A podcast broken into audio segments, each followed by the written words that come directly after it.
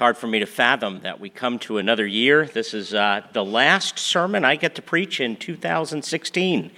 When we return, it'll be 2017, and I will have completed 14 years here at Spruce Creek, and it is a tremendous joy and privilege to be your pastor and have the. I'm actually humbled every time I seriously think about having the honor of being able to proclaim the mystery of Christ and to herald this good news that in the midst we don't deny our suffering. I love that hymn, that song that was just led for us in worship because it's so honest and so real about the suffering of life.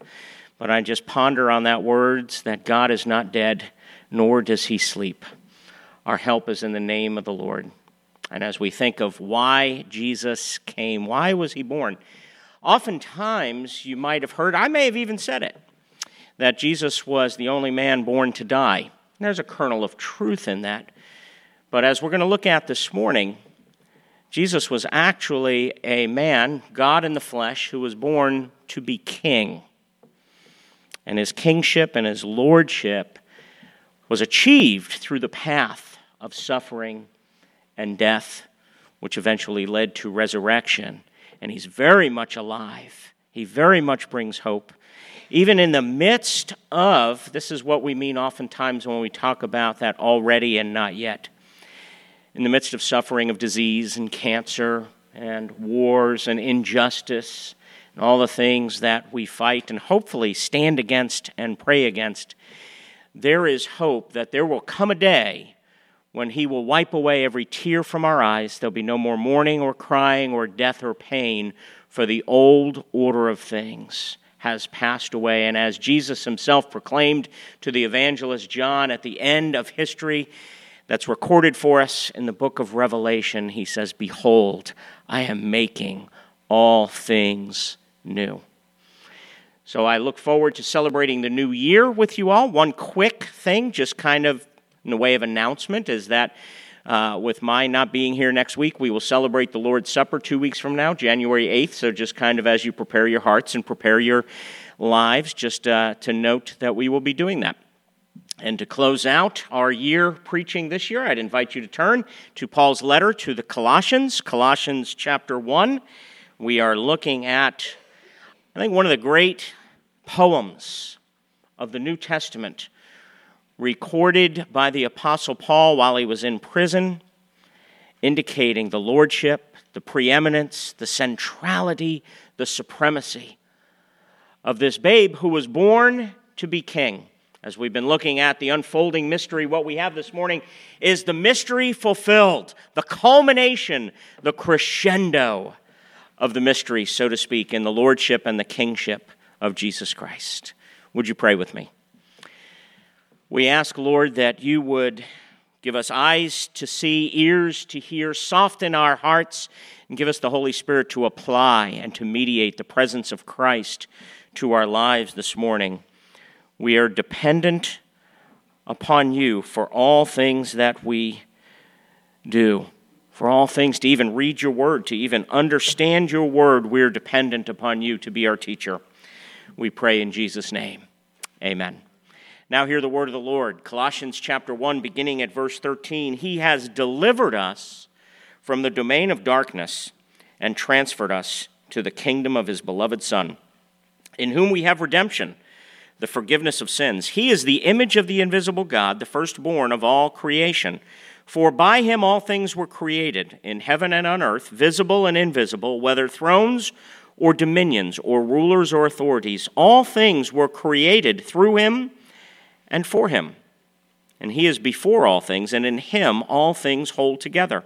And he is the head of the body, the church. He is the beginning, the firstborn from the dead, that in everything he might be preeminent. For in him all the fullness of God was pleased to dwell, and through him to reconcile to himself all things, whether on earth or in heaven, making peace by the blood of the cross. This is God's word.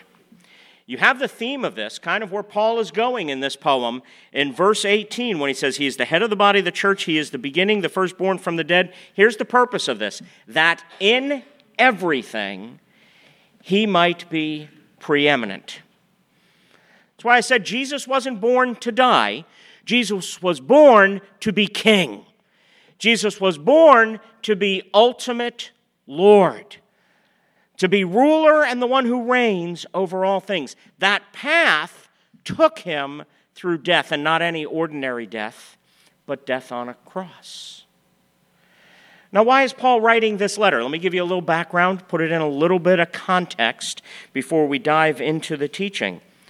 His purpose is he's got a young church, he's got a church that has recently been planted, is growing and developed, and false teaching had come into the church. False teaching that wanted to threaten, that wanted to basically diminish, that wanted to diminish the supremacy, the preeminence, the centrality of Jesus Christ.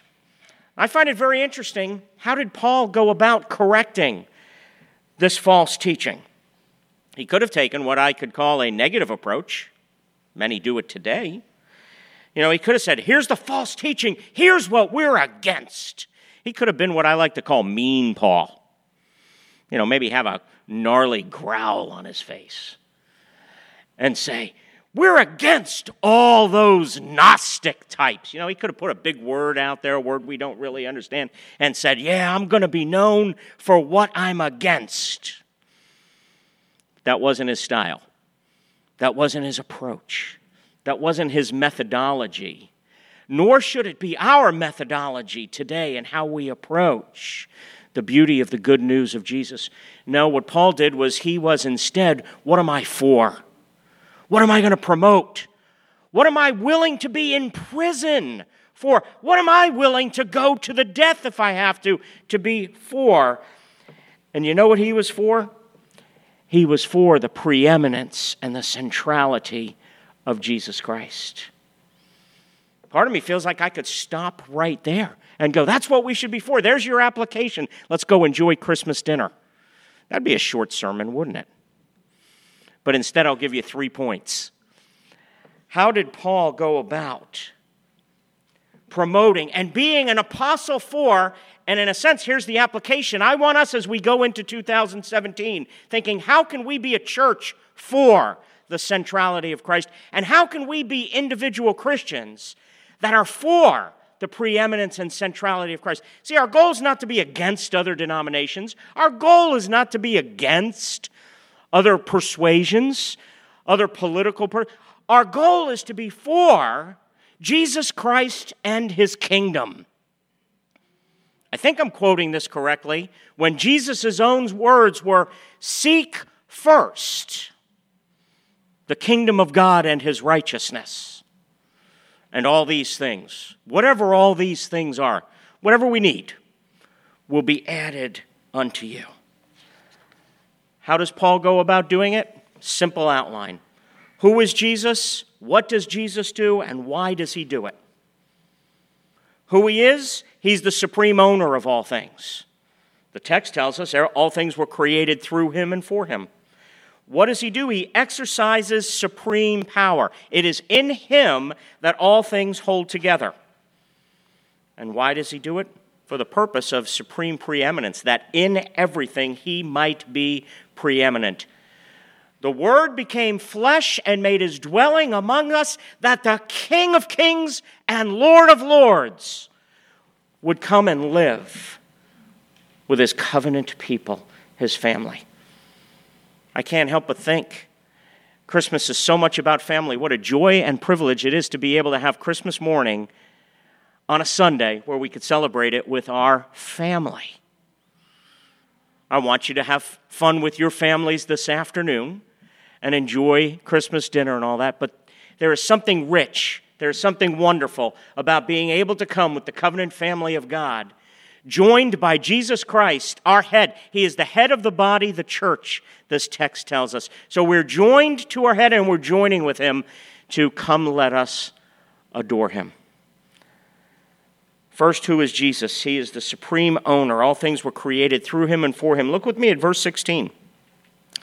Verse 16 says, For by him all things were created, things in earth, things in heaven, excuse me, and on earth, visible and invisible, whether thrones or powers, dominions, rulers, authority. Can you be any more comprehensive than that, by the way? Can you tell Paul's getting a little excited in the poetry here? All things were created through him and for him. See, this leads us to a key question that we need to ask, and it's a key question that we're going to ask, especially as we go into our ministry in 2017. See, when Paul is taking what I call this positive approach, what does it mean to be a Christian or a believer for Jesus Christ and his kingdom? He's doing it because of how he views the Christian life, how he views discipleship, and even more fundamentally, how he views we were built as human beings. His view of human nature, his view of humanity. And the key question is what is it that you love? See, why does Paul approach things like this? He approached things because he's orienting our hearts in a certain direction. He's saying, We were built, we were designed to love. Andrew has just finished. Did you finish that book? I think you finished that book. Almost finished that book. And he got me reading it. It's a book that I'm going to promote big time in 2017. It's by an author by the name of James Smith, and the book is called You Are What You Love. Now, oftentimes I'll quote authors and I'll quote writers, and I'll be careful in what I recommend, but this one I definitely recommend to you. It's a tremendous book about discipleship and worship. The premise and the heart of the book is that we were built by God to be worshiping creatures. You are what you love means everything is oriented around what you desire.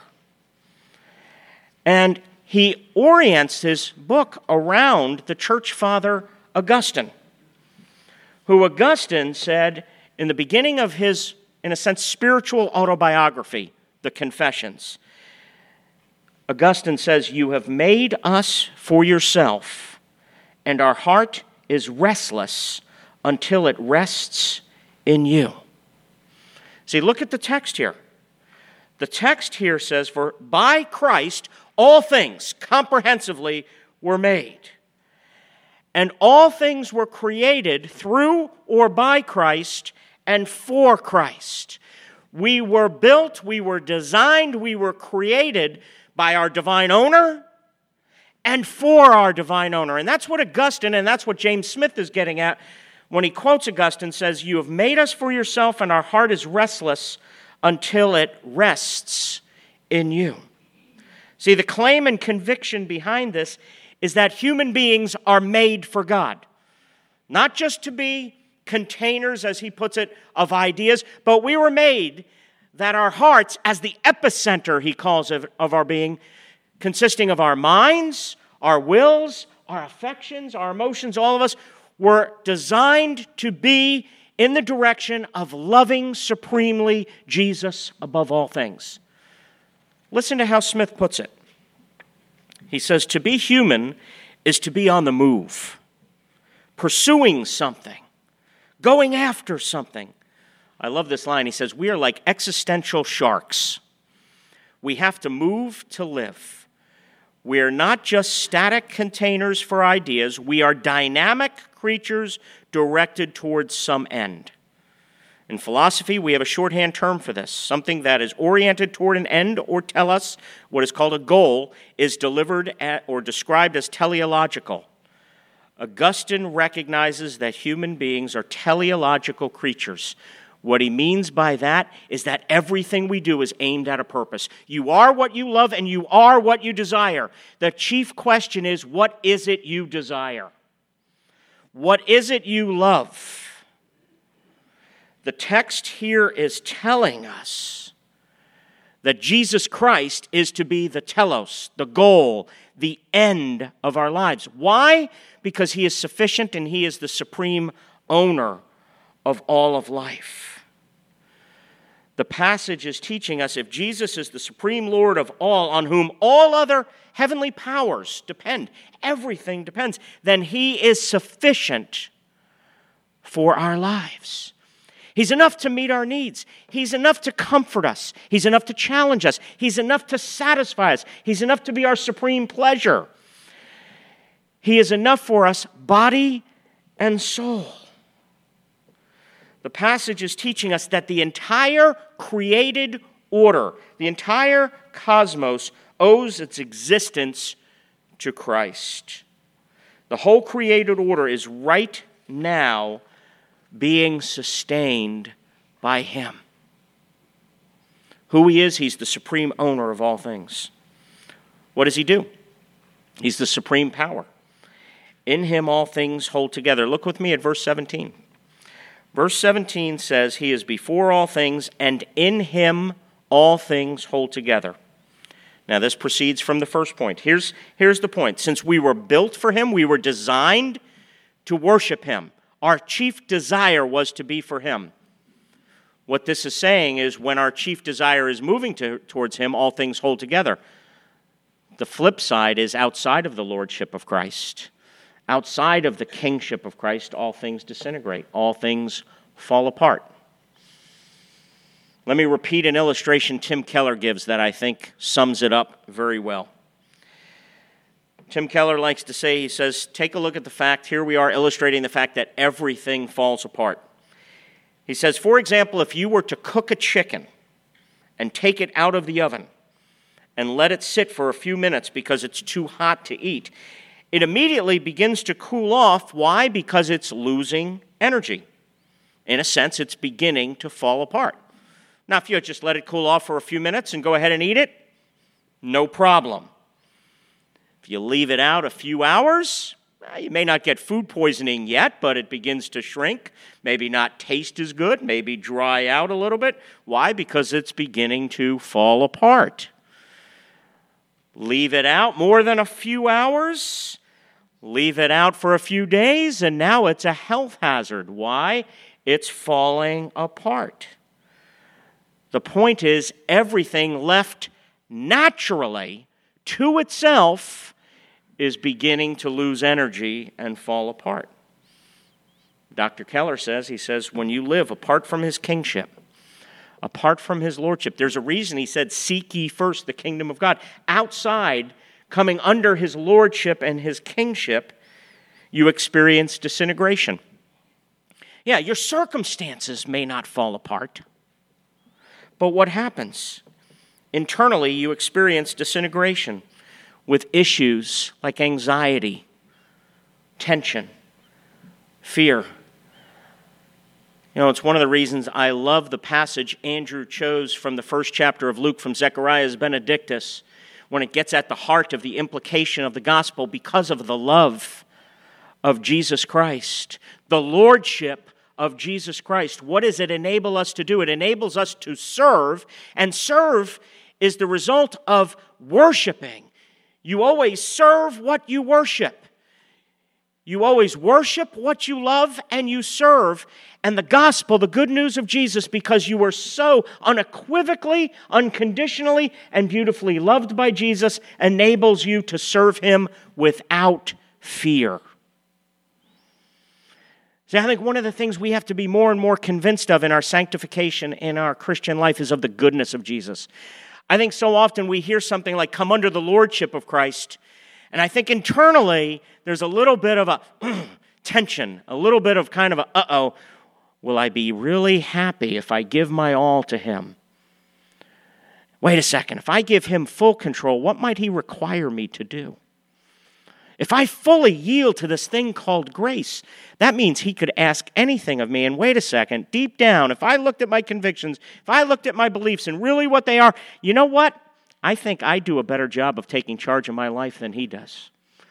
I think practically speaking, I know what's best for me, and I'm going to go in to really see, to believe in grace, to let him be king of the life you have to believe that that leads to that he knows how he built us. See the first point he designed us. Our hearts are restless till they find their rest in him leads us to yield to him to surrender to him truly believing we find our rest we find our freedom we find our humanity being a true human being what you were built and designed to be in him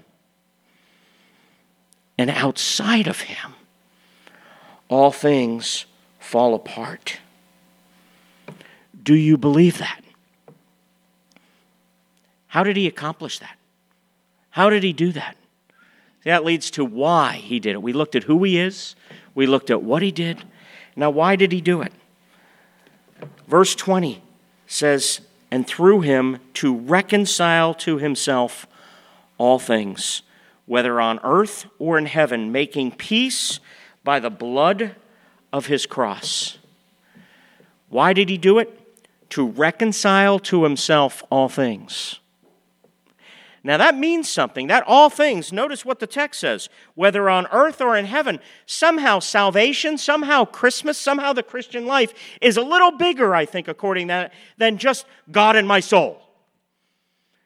Christianity, the gospel, salvation is bigger than just Jesus and me, Jesus and the individual. Do you see what God is up to here? He is up to through Christ, reconciling all things to himself. See, God's vision, God's will is to bring together the life of heaven, which think about the life of heaven right now. The life of heaven, which is basically God's control center, where God is running and ruling all things. It's perfect. And earth is imperfect.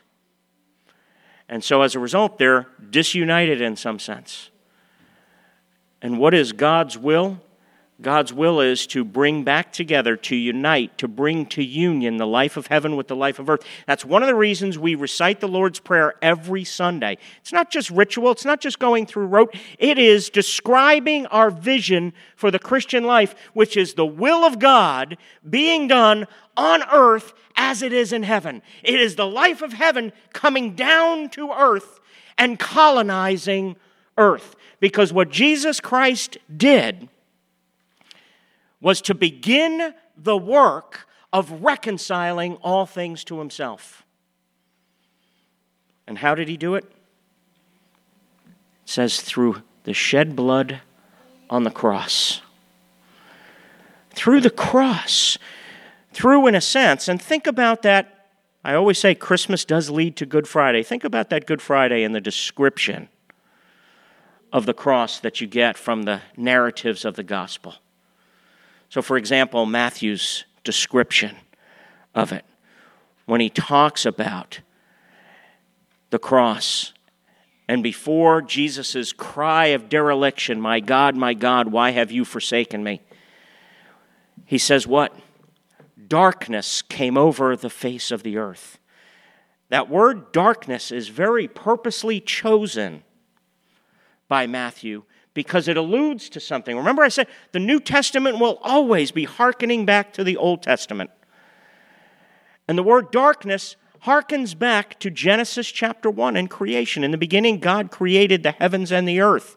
The earth was formless and void and darkness, which doesn't just mean kind of blackness or darkness and stuff. It means uncreation, it means turmoil, it means utter chaos, it means a sense of formlessness of lifelessness. And when God spoke and brought light and formed the earth and filled the earth, what he was doing was being, bringing creation out of the darkness, forming and filling it. What was Jesus doing on the cross? How did he go about reconciling all things? By, in a sense, eradicating the old creation so he could do what? bring forth a new creation.